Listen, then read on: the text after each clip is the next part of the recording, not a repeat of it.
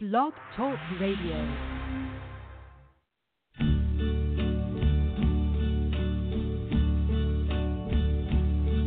And now,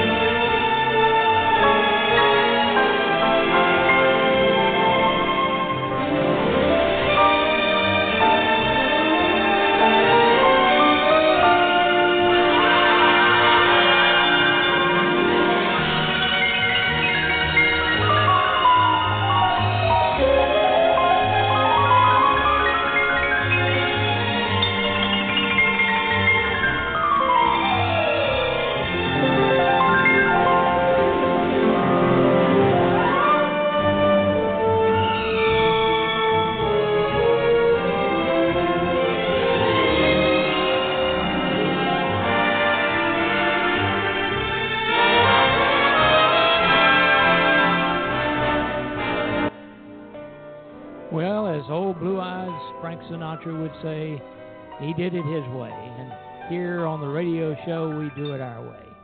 Hello, Eastern family and friends. It's Thursday and time for From the Eastern Files, which we bring to you every other Thursday, along with the EAL Old Time Radio. My name is Neil Holland, producer of the Eastern Airlines Radio Show, and we're happy to have you listen in as we continue to broadcast our favorite topic, Eastern Airlines. Today we take a, another file out of the Eastern Airlines history. Our airline is gone, but it's never forgotten. Our file today is from the book by R.E.G. Davies, uh, and we did uh, the last two or three shows from articles and from a great book that he wrote, Eastern and Airlines and its Aircraft. Wonderful pictures and pretty much the history of Eastern Airlines. Before we uh, take the first uh, subject or topic in our show, let's hear an Eastern commercial.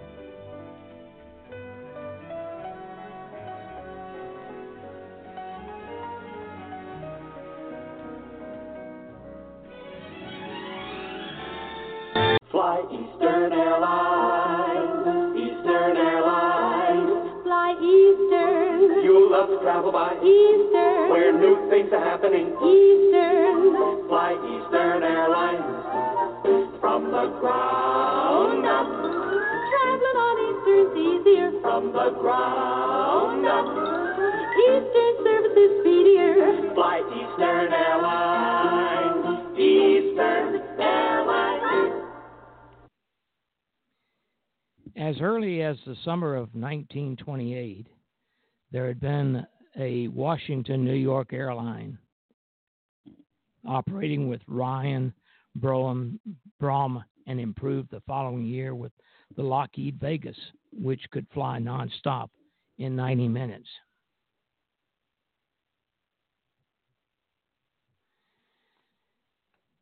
C. Townsend Ludington, a Philadelphia businessman, had also operated as the Ludington, a Philadelphia airline, and he operated it from the Cape Cod Airway. He op- operated as Cape Cod Airway, and uh, it uh, it uh, is listed as the Ludington Flying Service from Camden, Valley Stream, Long Island to Woods Hole, Massachusetts, via points in Rhode Island using a Travel Air 6000 and a Fairchild 71. Then on September 1st, 1930, the talents and resources of these two operations were combined to make a definite mark in the annals of air transport history in the United States. With his brother Nicholas, Ludington began service on September 1st, 1930, in dramatic fashion.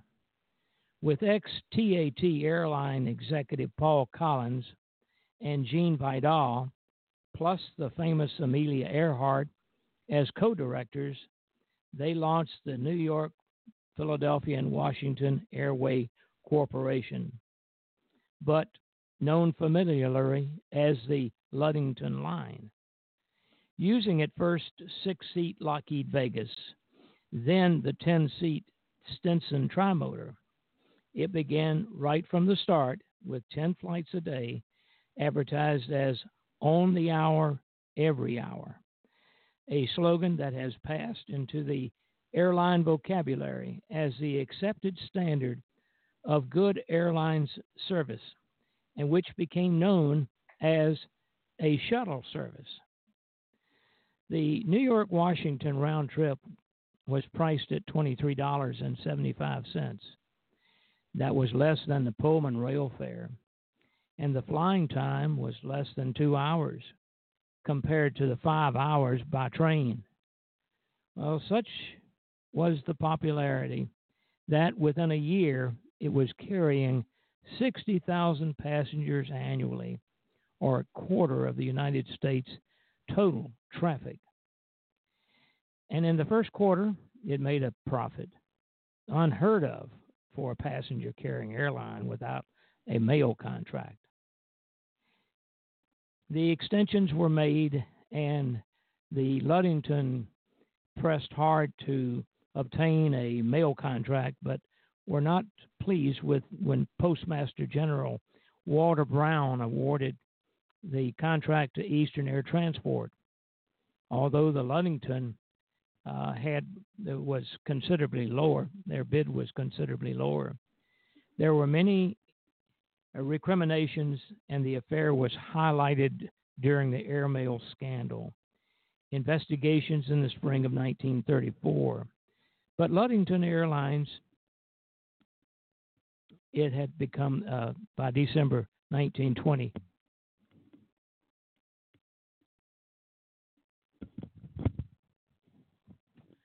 Uh, sorry, I'm having some uh, technical difficulties here, folks. Bear with me, please. Um, okay, got everything back together. After the initial success, the Ludington uh, were losing money. Ludingtons were losing money, and made a last minute attempt to qualify by expanding the operation northward to Boston in December of 1932. And southward to Nashville, Tennessee on January 23, 1933. But it was not to be. It was not to be. On February 15, 1933, the company was taken over by Eastern Air Transport as its Ludington division. Now, looking at a map, the main route was from Newark down to Trenton to Camden, down to w- Wilmington, Delaware, over to Baltimore, and then Washington, and then Norfolk.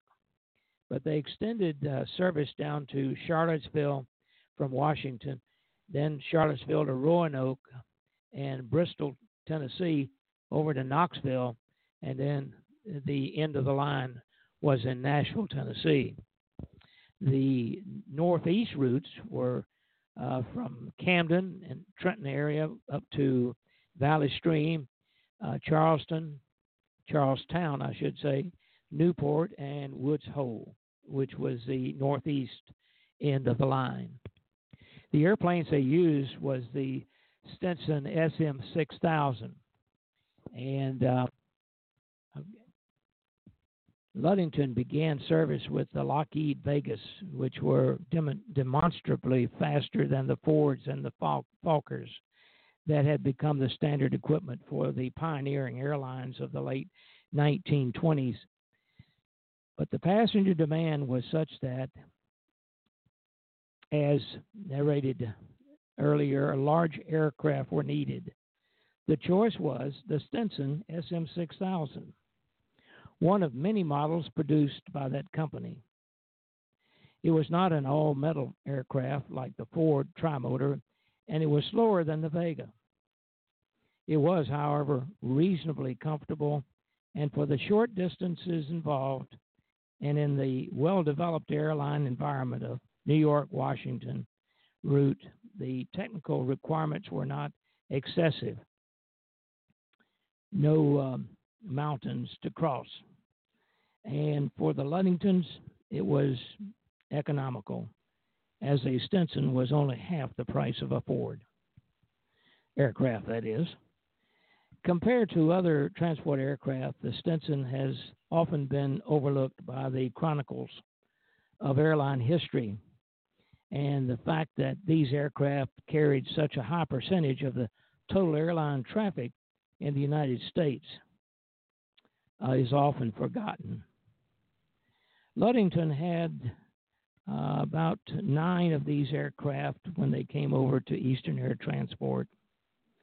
Uh, the engines uh, were three engines, Lycoming engines, R680s, and uh, the takeoff maximum takeoff gross weight of this aircraft was 8,500 pounds. It had a uh, max range of 400 miles.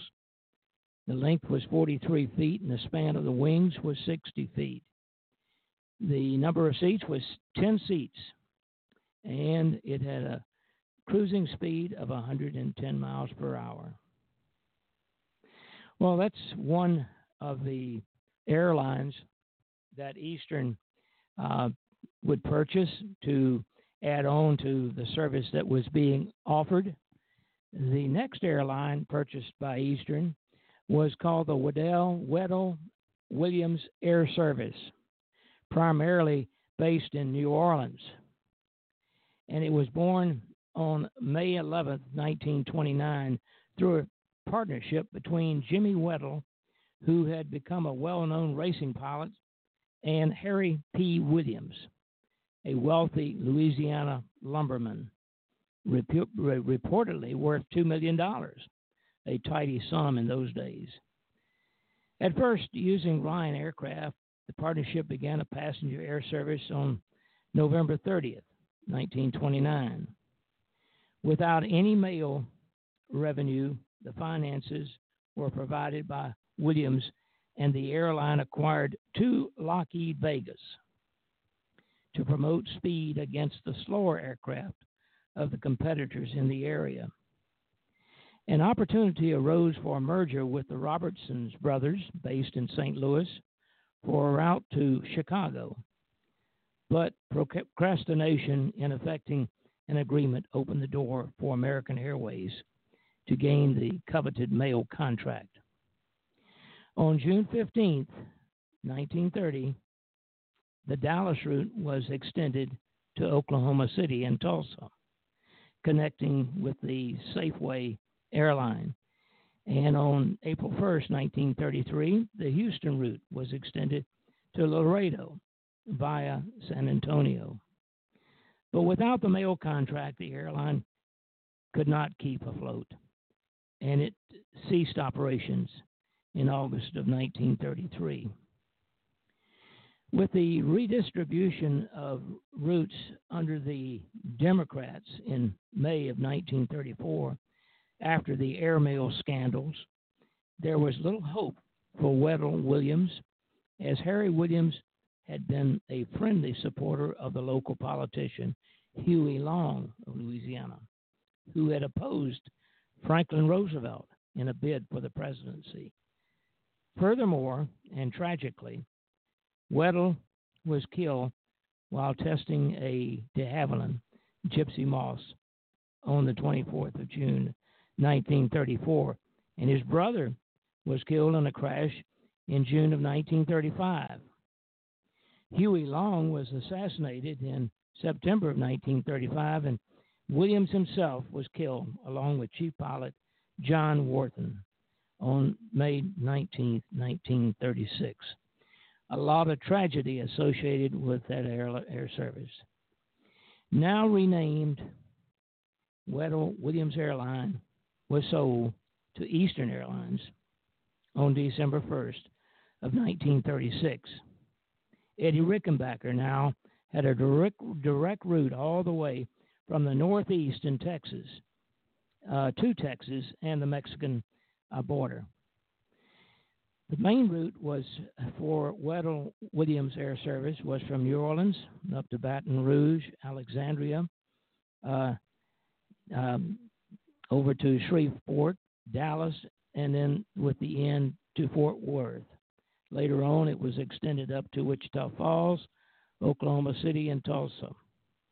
And then to the west, going southwest, was Beaumont, Houston, San Antonio, and then finally, the end of the line, Laredo, Texas. It also had an extension from New Orleans up to Jackson, Mississippi, Memphis, Tennessee, and terminating in St. Louis. And it went south to Grand Isle. Now, the airplane used by Wedell Williams Air Service was the Lockheed Vega. In the late 1920s, speed was a highly desirable element of aviation appeal. Speed records always hit the headlines, and air races were popular annual events. But transport aircraft were usually slow by comparison. When Wedell Williams Air Service ventured into the airline arena, it tried to sell speed using the 150 mile per hour Lockheed Vega, designed by John K. Northrop. Yes, the same Northrop, Northrop Aviation. It was built of wood on a metal frame base. It derived its speed by its clean aerodynamics, carrying six passengers and selling relatively cheaply at $17,500 per airplane. It could, traffic permitting, produce seat mile cost on a par with a 14 seat aircraft, 100 mile per hour Ford trimotors. Several airlines, notably Bowen and Braniff, both serving Texas, vigorously promoted the speed of the Vegas with slogans such as fly past the airmail. But this was not enough. The problem was that too often the traffic was insufficient on a consistent basis to earn enough revenues to cover the operating cost. After the so called airmail scandals of 1934, the new regulations covering air transport operations required, in the interest of safety, twin engine aircraft. And so the days of otherwise fine aircraft, such as the Northrop, Northrop types and the single engine Lockheed Vegas and the Orions, were numbered. Now, they brought over to Eastern, uh, Eastern's Lockheed Vegas were two of them, and that was uh, sold. They were sold in 1937, so they didn't remain on the property that long, 1938. Well, that's all we have for you today uh, when we uh, pull these files from the Eastern files, as we call them. And uh, we hope you enjoyed uh, the um, history. So, well, that's uh, the show, and we hope that you will be back with us on August 1st at 3:30 p.m. Eastern Daylight Time when we once again open a file from the Eastern Files. Now, make sure you join us next Thursday, July 25th. Uh, that's for the EAL Old Time Radio, and we'll be playing the great music and singers from the Eastern days. You know, keeping um, our Eastern family informed is of greatest importance to this radio show. And if you have a story that you'd like to uh, get on the air, we'd be happy to uh, receive it, and uh, or you can do it yourself, and we can tell you how to do that. The Eastern Radio Show would like to broadcast anything, any memories that you have, uh, stories that you want to share, and uh, you can send this to host at ealradioshow.com, and we'll tell you how we'll go about uh, getting it on the air. So until then, we sign off. Oh, we have a, a couple of callers that call in. Usually, this is not a call in show, but uh, I think we have Dorothy and Don Gagnon on the air. You still with us? We are. Still with you, yes. I enjoyed With all listening this- to that. With all That- these technicalities I'm having? Well, I weren't too bad. You seemed to overcome them very quickly, so that was a good thing. um, Yeah. I loved hearing this uh, new. Uh, not it's not new, excuse me, but the information that you had today, I didn't even realize anything about wobbly. Uh, strange enough, I don't think we have that in our. Um, Wed- uh, Wedell Williams, yeah, Wedell Williams. As a matter of fact, that's where we got most of our routes uh, throughout Louisiana and uh, Mississippi and up through Tennessee, uh, from New Orleans and then down to Texas, and um, Wow. and it continued that way. So Eastern continued to build uh, from the main route structure, which was northeast to southeast, uh, from the New York and uh, New England area all the way down to Miami, and uh, via Atlanta, and uh, and they continue to grow. So yeah, very good. Nice And hearing they- about it. So. eventually, it'll buy into the Bahamas when it purchased routes from Don. You probably remember this uh, from uh, Mackey Airlines. Mackey Airlines and Carib Air later on in Puerto Rico. Yep. So we'll be talking about those in future shows. So uh, uh, tell us a little bit about uh, next Thursday, Don. If you selected a musician or a singer that you want to promote for our show, or are we still thinking about it? No, we're still thinking about that. We want to make sure we get it right, so we're still we're still working on it. we always Okay. love to hear them, that's for sure. Well, I got some breaking news. Emery just showed me his uh, his telephone, his smartphone, and it says that Trump says that the United States has just destroyed an Iranian drone. Wow. So, wow, that's going to be talked about this evening and the Wow, next few didn't days. And so you heard it here first. He just pulled it up. There you go. And uh, it further says that the president says the drone came within 1,000 yards of the USS Boxer and ignored multiple calls to stand down. Boy, I'll tell you, that's terrific. Yeah, so we blew it out of the air. About time. Yeah, wow. Love hearing So, that. uh, news, 'cause yeah, You, don't, you can't imagine what would have happened. that's right. Yeah. Well, listen, I'm gonna uh, I'm going to sign off for now. Show's about uh, not quite half hour into it, but uh, these shows range from uh, a few minutes, a little bit less than a half hour, and sometimes we go to an hour. And uh, especially the music part, the old time radio uh, plays uh, favorite music, and uh, we'll we'll come uh, on the air at 3:30 next week, and we'll have some good entertainment, musical enter- entertainment. And Don also does Eastern history as well, along Yeah, with uh, history of the music. Yeah, it's a lot of fun. A lot of foot tapping too. oh, it is. Okay, well, here's a uh, bumper music for the Eastern Files, and hope you like it. And we're going to start using this. I, I think it has a good message, and if I can find it here, here it is right here. So we'll see you next week on Old Time Radio with Don Gagnon as the host. See you Thank- then. Thanks, Neil.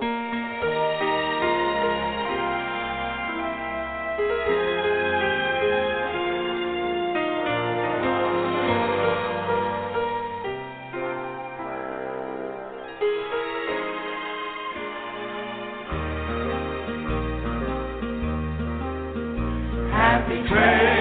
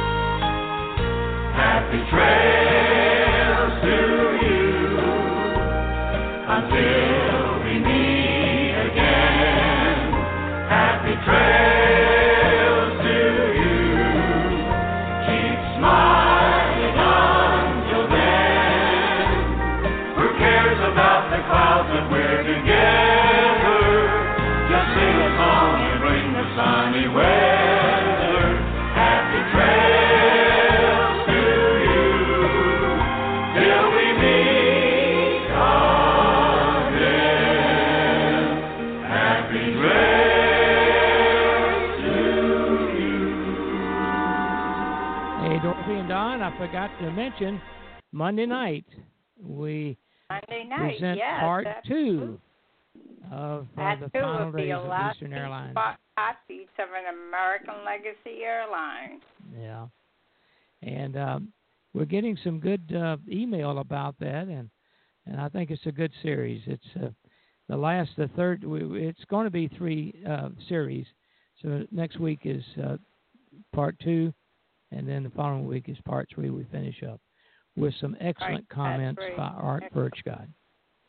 Okay, we see. We'll see you Monday night. Okay. Okay. Good show, Neil. Excellent. Thanks. See ya.